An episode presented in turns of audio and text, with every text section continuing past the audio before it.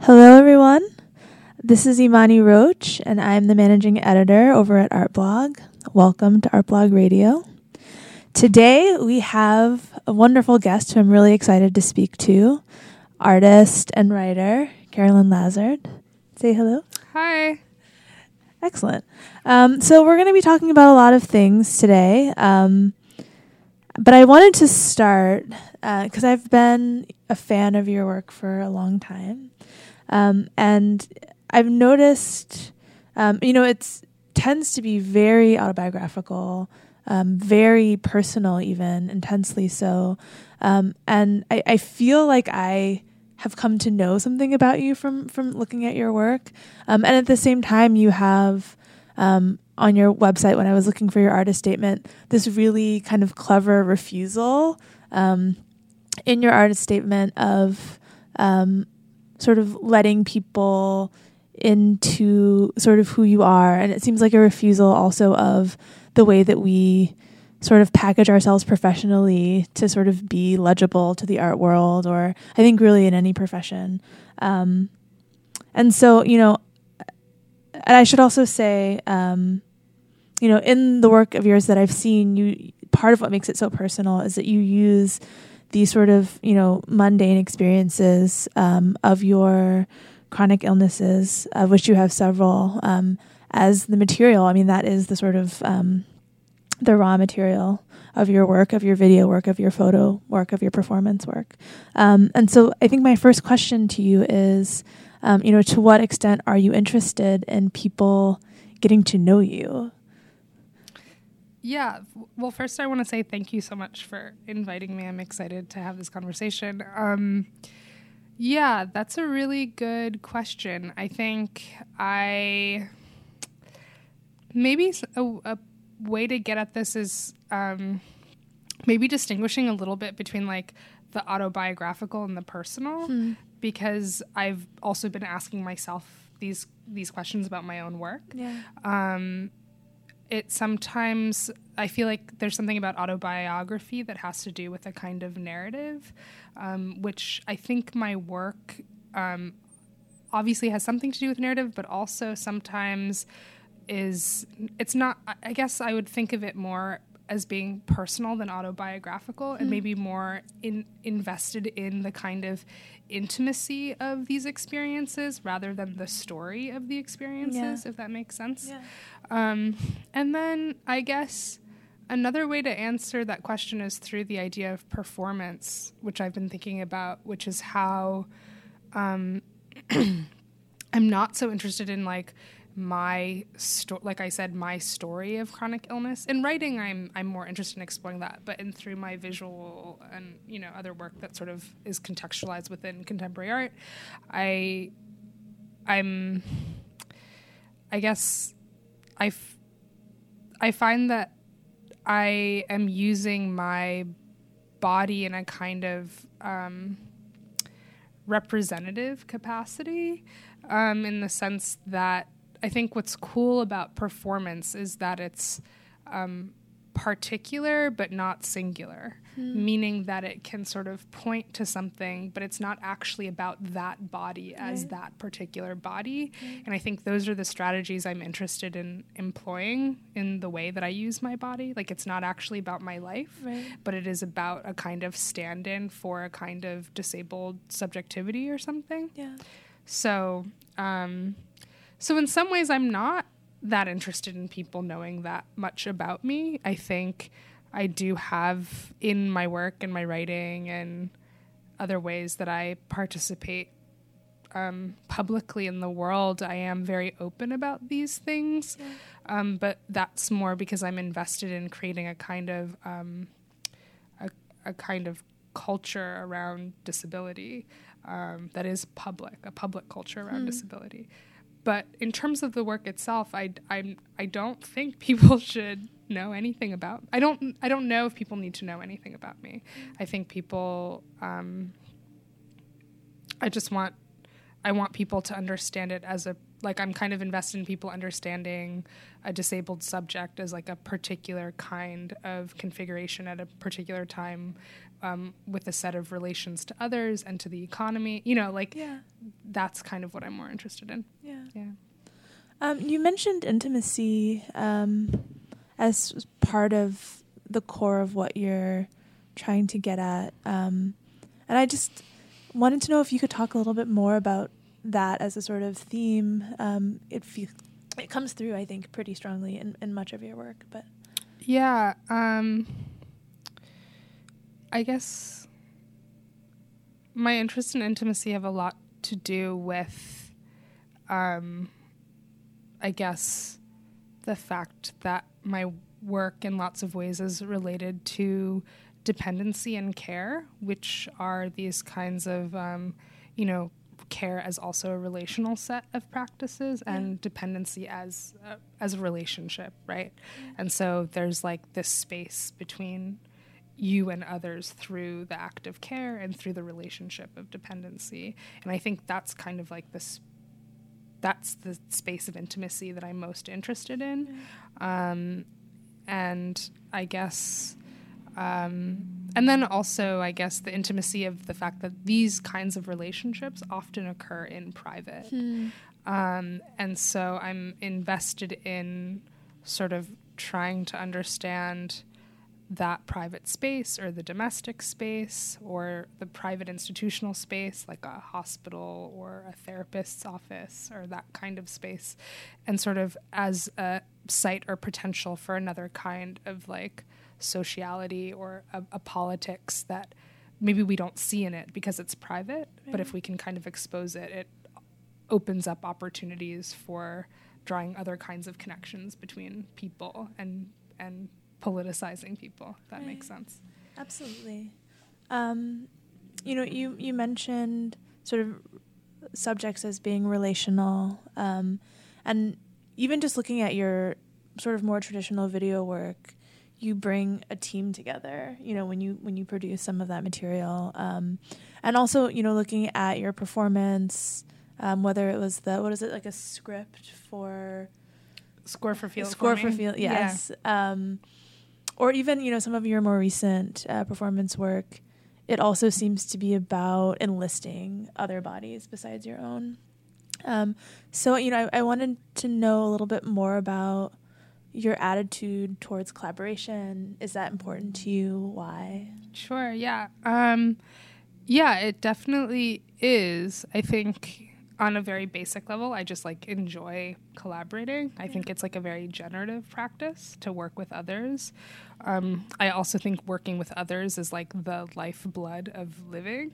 so, you know, and that like we all have a kind of fiction of a kind of um, not just an isolated artist, but an isolated person um, who is capable of producing on their own, which is not true, which is that all of, even all of our capacity for labor is contingent upon the labor of others. And so um, I think those things are really important to me in, in my work um, in terms of like actually collaborating, but then also I'm interested in the work of others as a kind of formal element of my work as well, if that makes sense.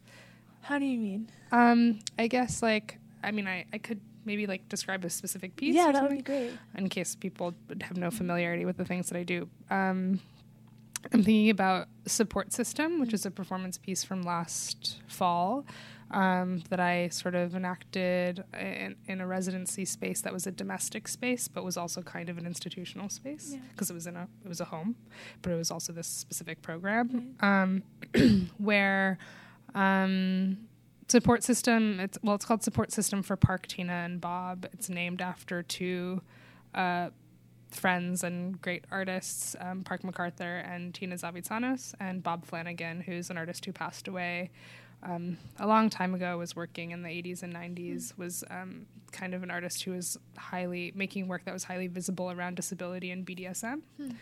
Um, and it's sort of this work is based on or draws from works that they've made in the past.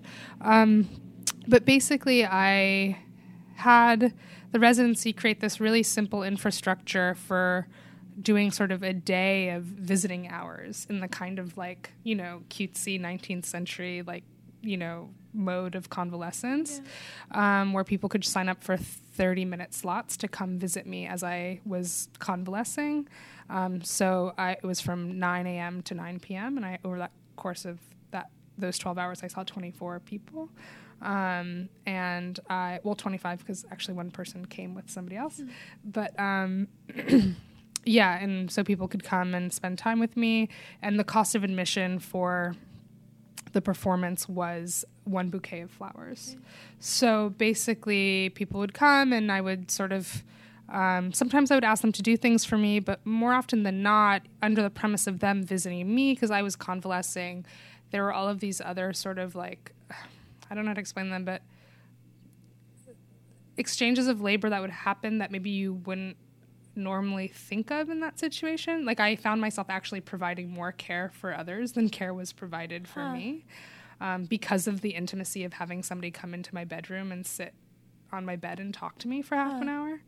Um, so like as a hostess or well, what kind of labor? I guess people would come in and I think what happens is when you create the conditions of intimacy, people really respond to it. And so what happens is like even though I'm the sick one in the bed, there are also just like sick people walking around or different kinds of sickness right. and people will just come and like pe- some people I knew, some people I didn't know. People just like really opened up and were kind of vulnerable in that space. Uh. Um, but so there's this is like a whole day of performances but the work itself is really only represented by the accumulation of these flowers right. which is about 24 bouquets of flowers um, and i think in some ways that was kind of like the first what i would consider like my first real sculpture that hmm. i ever hmm. made um, and i think I'm interested, or what's interesting about that work is it's a sculpture that I made, but through the work and la- through the labor of others, right? right? So, like, I employed other people to come and bring me this as a gesture of care, but through the accumulation of those gestures, something sort of excessive and large was like built. Right. Um, and I think you know that's what I'm interested in is that we live in a world that like is predicated on an idea of um, I don't know, scarcity in across the board, right? Yeah. Economic, but also like emotional, um, and in terms of care, that there's not enough, and sort of like the needs of people who do not fit neatly into the economy, um, who cannot produce, who maybe are seen to, who are seen as consuming more than they can give back, right? right. So I think disabled people figure well in that configuration. Right. Um, I guess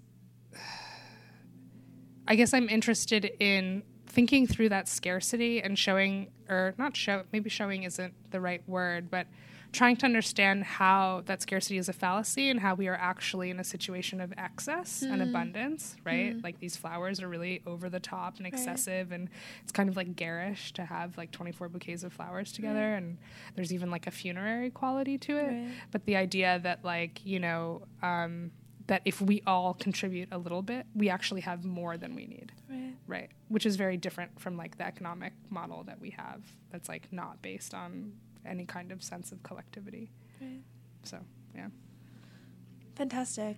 Um, yes, that makes me think of many, many things. Um, I, I think, um, you know, the way that you're, again, bringing also like this to a certain extent like the secrets of society or for lack of a better word come out of this domestic sphere. You know it's like the way that you're able to make a sort of argument about scarcity and abundance is also through this thing you were talking about earlier about sort of bringing the things that happen sort of unspoken the kinds of emotional labor that happen that happen invisibly, bringing those out into the light seems to be like the key in some ways to um, exposing, you know, what kind of abundance there really is. Yeah, and hopefully, like, you know, I don't. Sometimes I feel weird being too, like, I, I, I don't know. Maybe we need a certain kind of optimism, but like really trying to use these different ways of seeing as a way to understand that we're not in the world that we're told that we're in. Yeah. If that makes sense. Absolutely. Yeah. Um, you know, I mentioned at the uh, start that you are also a writer. Um, one of the things that you write really beautifully and eloquently about is um, the way that disability as a category is opposed to sort of productivity um, in a society that is structured so much around a certain kind of labor. Um, and you know, I think also as an artist, there's a way in which artists are also problematic figures, you know, in, in the sort of Totally. the labor economy. Because like, what do we slash you even do, you know? Um, yeah, and so I, I think I, I wanted to ask just how you think of yourself now um, as not only an artist, but um, an artist who is sort of laboring under the the sign of disability, and also um, how you think about ambition. Because you know, you, you just told me before we started that you started an MFA program at Penn, which is incredibly prestigious and exciting. You've got this show at the new museum that you know recently opened. Um, so yeah, I mean, I think both how are you thinking about labor in general, and also um, how how are you thinking about your own ambition? Yeah. Um, that's a really good question. I mean, I think like one of the sort of what is an interesting what starts out as a kind of like, you know, a sad, tragic story about like FOMO or like disabled people in FOMO actually can be transformed into this like JOMO, you know, like this like joy of missing out or like the sort of like joys of the inability of part participating in some way. Maybe that's problematic, right? Even as I'm fighting for or making arguments for um, inclusion and access and all of these things that it's like inclusion and access to what mm. right? Like what do we actually want access to? If it's access to like global racial capitalism then like i don't want that. So i think there's like it's like we were talking before about the excess. It's like i think there are just like different ways of conceiving of like what what we want and what we want to work towards. I think as an artist and getting an MFA, I'm also interested in, um, you know, I think something that people maybe don't think that much about is like sort of dis- disability and all of its intersections, which is that like you know, disabled people are incredibly economically disenfranchised. Like the relationship between disability and poverty is so strong because it's literally because people cannot compete in the market Right. because they do not have the labor power that's expected of them Right. or normatively expected of them. Right. And so I think as a disabled artist, I'm sort of trying to figure out how to find a way to some kind of economic stability. And, you know, increased visibility doesn't lead to more economic stability as we understand. I mean, we can look at so many models of Yeah. marginalized people for whom, you know, black folks, trans folks, all Yeah. kinds of people who have increased visibility in the public sphere, but that hasn't necessarily translated into any kind of um, economic power. Um, so I think I'm trying to figure that out. I think like it's hard for me to be ambitious when like my prime, like I do, I feel driven in some ways, um, not to a kind of success within the art market, but to um, driven to sort of keep being in process with this this articulation in my work and my writing that feels urgent. So that's kind of where my ambition is oriented. Um, and then also because like I have to take care of myself, and that's number one. I don't have the luxury or the privilege of being able to kind of um, put that aside in order to produce. Yeah. Um, it's something that cannot be compromised, even when I want it to be, right? Like even when I want to do the cool thing, and um, there's other things that take precedence because my self management, my self maintenance, my ability to like reproduce myself in this world is is is paramount. Um, so I think there's that, and then I think one of the cool things about being, uh, you know, kind of visible and vocal around disability is that it kind of instantiates its own terms around which people can engage with me, right? So you can't invite the disabled artist to do something in an ableist way Hmm. you know Right. so it's like it kind of um, th- the way that like my body moves through spaces creates new terms of engagement and i Hmm. think that's really interesting because it forces institutions to slow down um, which I think they should slow down for everyone, not just for me. Right. But I think the way that I can generate that is is good and productive in another way, not the productive that has to do with you know ambition and capital, but the Right. kind of productive that has to do with like the change that we need to have everybody involved. If that makes sense. That makes perfect sense. Um, have you had difficulty? I mean, you you just talked about how you know just your presence can sort of shift perhaps the way that institutions approach other artists, approach um, sort of pace or something. um, have you had sort of antagonistic experiences in trying to have your work put out into the world with different institutions? Are there certain kind of, kinds of institutions that you feel have been more or less responsive to your work? Sure. I mean, yeah, I think generally, um, I don't know. I wish I could be like this particular institution or that I one. wasn't you couldn't, like, not not out. not Yeah. time to spill the tea on the radio. Um, I just mean that um, I don't know how to drive this, but that like my body and how it works, and the bodies of lots of people, right? This isn't about me. This is about an entire class of people. Right. Are um, I would say like fundamentally um, not. What am I trying to say? Like kind of fundamentally not aligned with Yeah. the way that institutions function, right? There's like a different experience of time Yeah. Um, and different goals, and a kind of, you know, there's a kind of, um, I think, radical unreliability of a chronically ill body that is incompatible with the demands of production. Right. And so those things can really clash. And, um, and yeah, you know, it's it's just yeah, it's just funny when institutions are like, "Hey, can you do something?" And can you do it in this like can you do something about disability in this short in this like very short amount of time? Right. And it's like, no, like disability is slow. Disability is like a different way of living. It's like a culture, you know. Um, and if you want the thing, then you have to like be about the thing, you know. Yeah. Um, so you've done some work with a group of artists, thinkers called Canaries.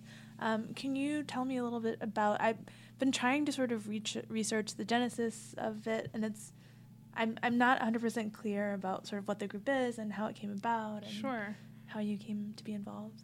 Yeah. Um, so Canaries is um, a support group and an art collective of uh, chronically ill women and femmes um, who are also artists. Um, it started out almost uniquely as a support group. Hmm. It started out um, between me and two other people, Jesse Cohen and Bonnie Swencionis.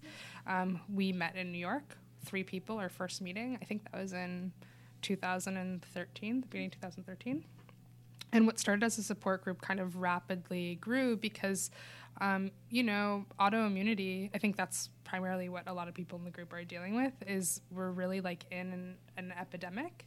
Um, and, you know, it was easy to start a support group because literally like every other day we would like meet some, um, you know, woman or some non-binary person who um, who was chronically ill and Yeah. really needed emotional support around it. And we also found, which is still true today, um, that so many people with chronic illnesses might like never communicate with somebody else who has the same thing that they have, Yeah. and so we're in a kind of crisis of like deep, deep isolation Yeah. um, and also because there's this kind of there's this way in which you know around your health you're supposed to be kind of unilaterally communicating with like a doctor Mm. and not with other peers Right. who are experiencing what you're experiencing so um, so yeah so basically it started um, really just support group, sharing information, talking about doctors, different treatment options, because most of these things are managed and not cured. Right. And so, because of that, um, sorry, I did cure in air quotes. Yeah. um, but um, because of that, um, it requires a lot of, um, I would say, labor and activity investment on the part of somebody who actually is living with these things to manage it. Um, because there's no like simple pill that you get that kind of takes care of it. Um, so that happened, and then because of the natural networks that we were in in New York, because you know Jesse went to Cooper Union and I was in different artist communities, um, it was like we had the support group, and I was like, hmm, wow, all of us are artists. Right. We're like all chronically ill, and we're all artists too. And so I think that's when we started to think about making work together. And so we've done a few projects over the years. Um, you know, we're all chronically ill, so the process of working is very slow. We start things, people get sick, we stop, we start again. It's you know, it's there's a non-normative pacing Yeah. of the work that happens, and I think right now we're mostly focusing on the support group, which you know is a you know is a project that has to do a lot with yeah, just like information distribution and circulation, um, and um, I'm sure there will be more projects in the future, but for now, we're just kind of focusing on that. But we were sort of interested in generating conversations. This was when I was living in New York still, Yeah. um, even though we're still working on projects. But at that time, I think we were really interested in having conversations around care and wellness within the context of like the kinds the kinds of living that happen in New York Yeah. and what kinds of spaces are available to like facilitate wellness and like what would it mean to like engage institutions and conversations around care um, which i think now is like kind of this weird like trending topic right Yeah. it's like everybody's like care care care Self-care, Yeah. and so it's um, it's kind of hard because you know whenever any kind of conversation is turned over to the institution, you feel a little cringy. You're like, okay, I think this thing has like worn out. So I think now everybody's kind of like trying to figure out how can we like uh, reset the terms of the conversation or shift them in a way that doesn't or that like disallows institutions from like absorbing Yeah. the like ethics of being like we care Right. um, so yeah, but it's really an amazing group, and it's just an incredible network, and um, and yeah, I feel so like delighted and grateful that I've been able to organize and and do things with other people who are having similar experiences to me. It's interesting that um, there's sort of in what you just just described an awareness of New York as like a particular kind of place. I feel like oftentimes um, artists who do work in New York adopt a kind of like placelessness. It's like because New York is the center of the art world. I'm not interacting with the lo- location. I'm just like yeah, yeah, yeah. making things for the world. Um, and, um, you know, I, I think as a Philadelphian, I'm calling myself that even though I'm hardly a Philadelphian, but I'm claiming it. Um, and as, you know, someone who works for a publication that's very much interested in place and particularly in, in sort of using the lens of, of place to think about the art world, which is increasingly sort of global and sort of dislocated or something. Um, I, I wonder how you think about your own work in relationship to sort of where you're located, where you're based. Um, I mean, I know you've you have some roots here in the Philadelphia area. You've lived in New York. You've lived in Paris. Um, yeah, I guess I'm just wondering how sort of where you're located informs the work that you make. Yeah. Um, I think there is. It's a really good point about the kind of placelessness of artists in New York, or how a New York artist can kind of assume a kind of placelessness, Yeah. right? Even though that's not true.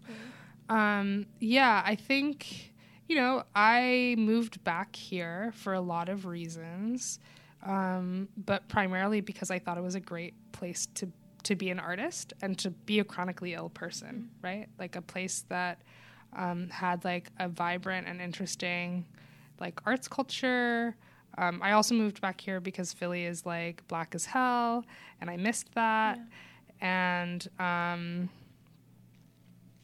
and yeah, and I felt like it was a good place to kind of quiet down and do my work. And while New York can be like incredibly generative, um, and also this is like just so specific to different people, and different people need different kinds of things. Yeah. Um, I found that what I needed for my practice was to really have more space and quiet to really figure out what I was trying to do. Um, I think I'm definitely tied to Philadelphia as a location for a lot of different reasons. I mean, right now I have some projects in the work that are more place specific Huh. um, and that are like not even related to disability in any kind of particular way. I mean, everything always is, but not explicitly. Yeah. Um, and yeah, I guess, I guess I like the I like this city. Also, I, f- I feel like we're talking so much about pace, but because of its pace, Yeah. right? This kind of slowness. I mean, not that it's it's not slow here No. by any means, but in comparison to a place like New York, um, that really like speaks to me, and that I think is like humane and accessible. Like it's just a more accessible city, Yeah. actually. Yeah. Um, and so that's that's kind of why I, I like being here, and I'm excited to be here and and to kind of deepen my my knowledge of the city. If Yeah. that makes sense.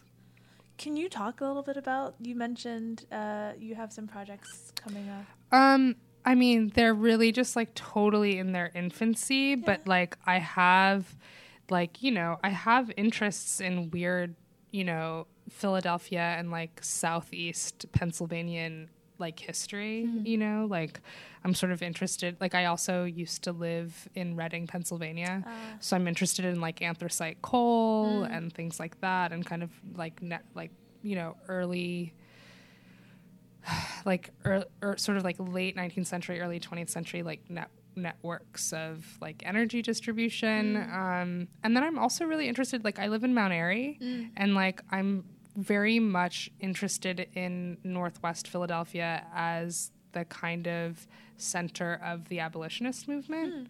Um, and there's like some lines of research that I'm interested in there, but that's just me telling you the things that I think are cool that Yeah. I'm hoping to make work about. But yeah. yeah, yeah. Thank you. Mhm. Um, well, you know, one of the other things. So you know, looking at your video work, um, it's always struck me as being um, very beautiful. Mm. um, and I feel like beauty is such a strange. It's such a uh, like a a taboo subject or something nowadays.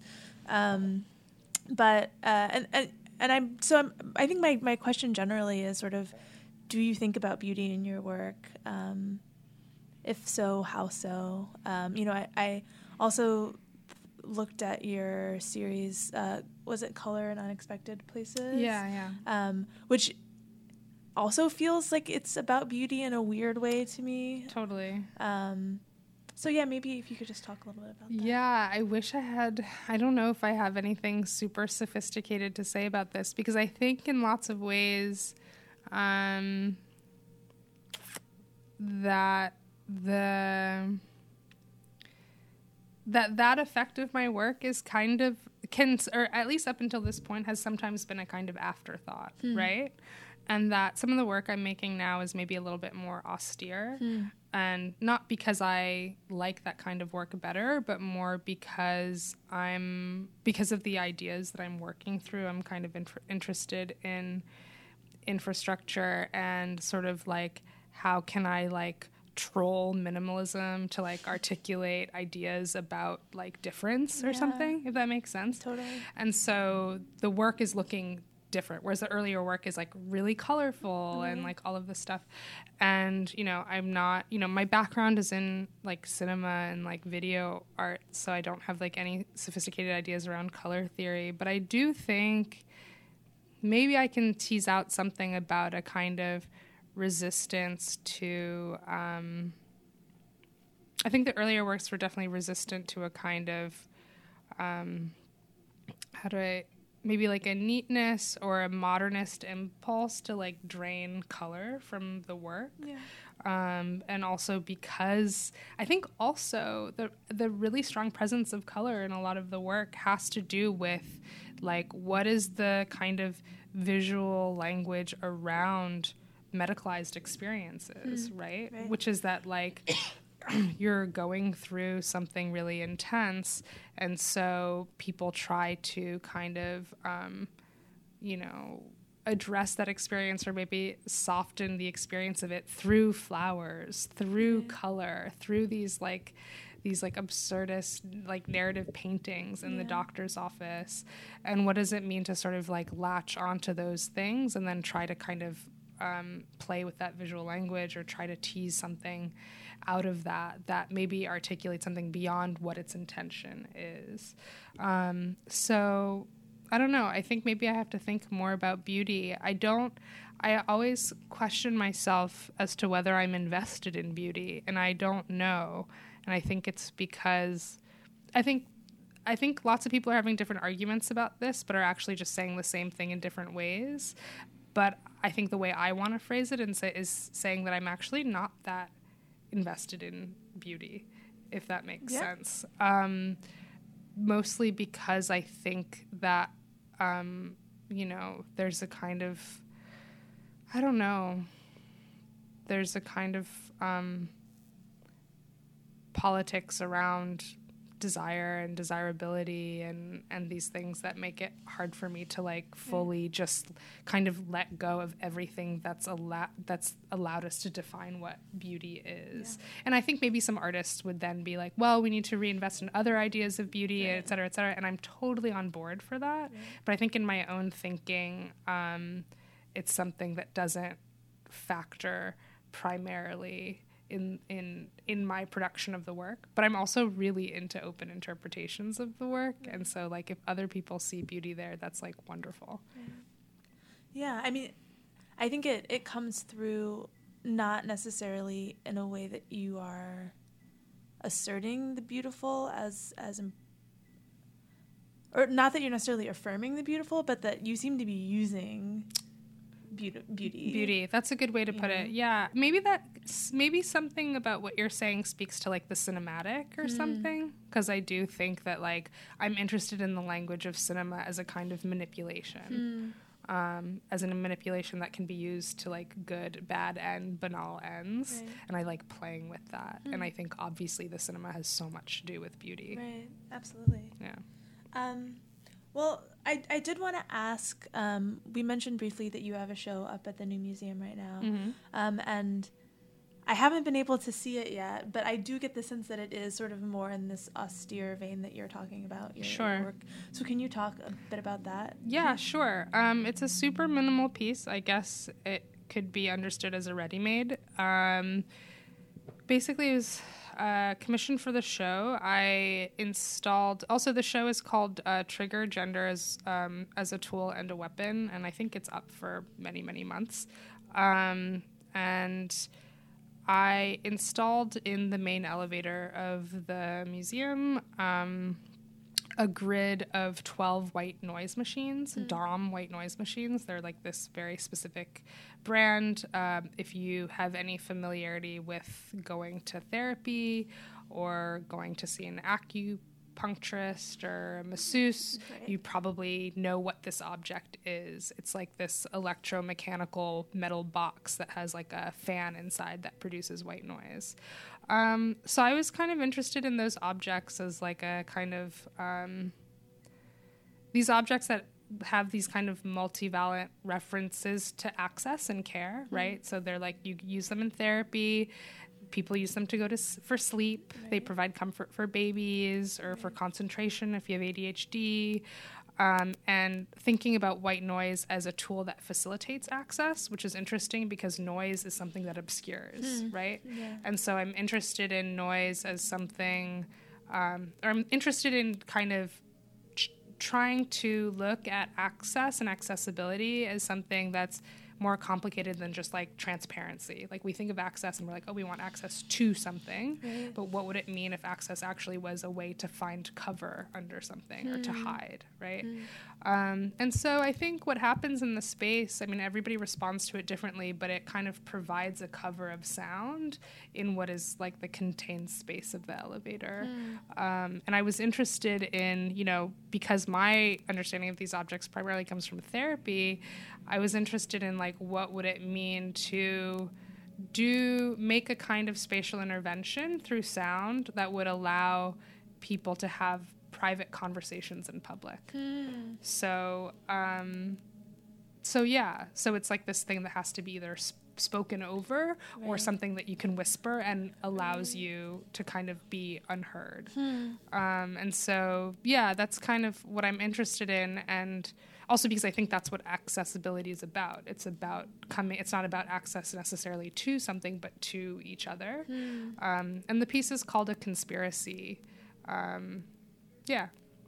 Huh. Yeah. So it's, yeah, it's kind of one of the more, um, you know, uh, simple works that I've made.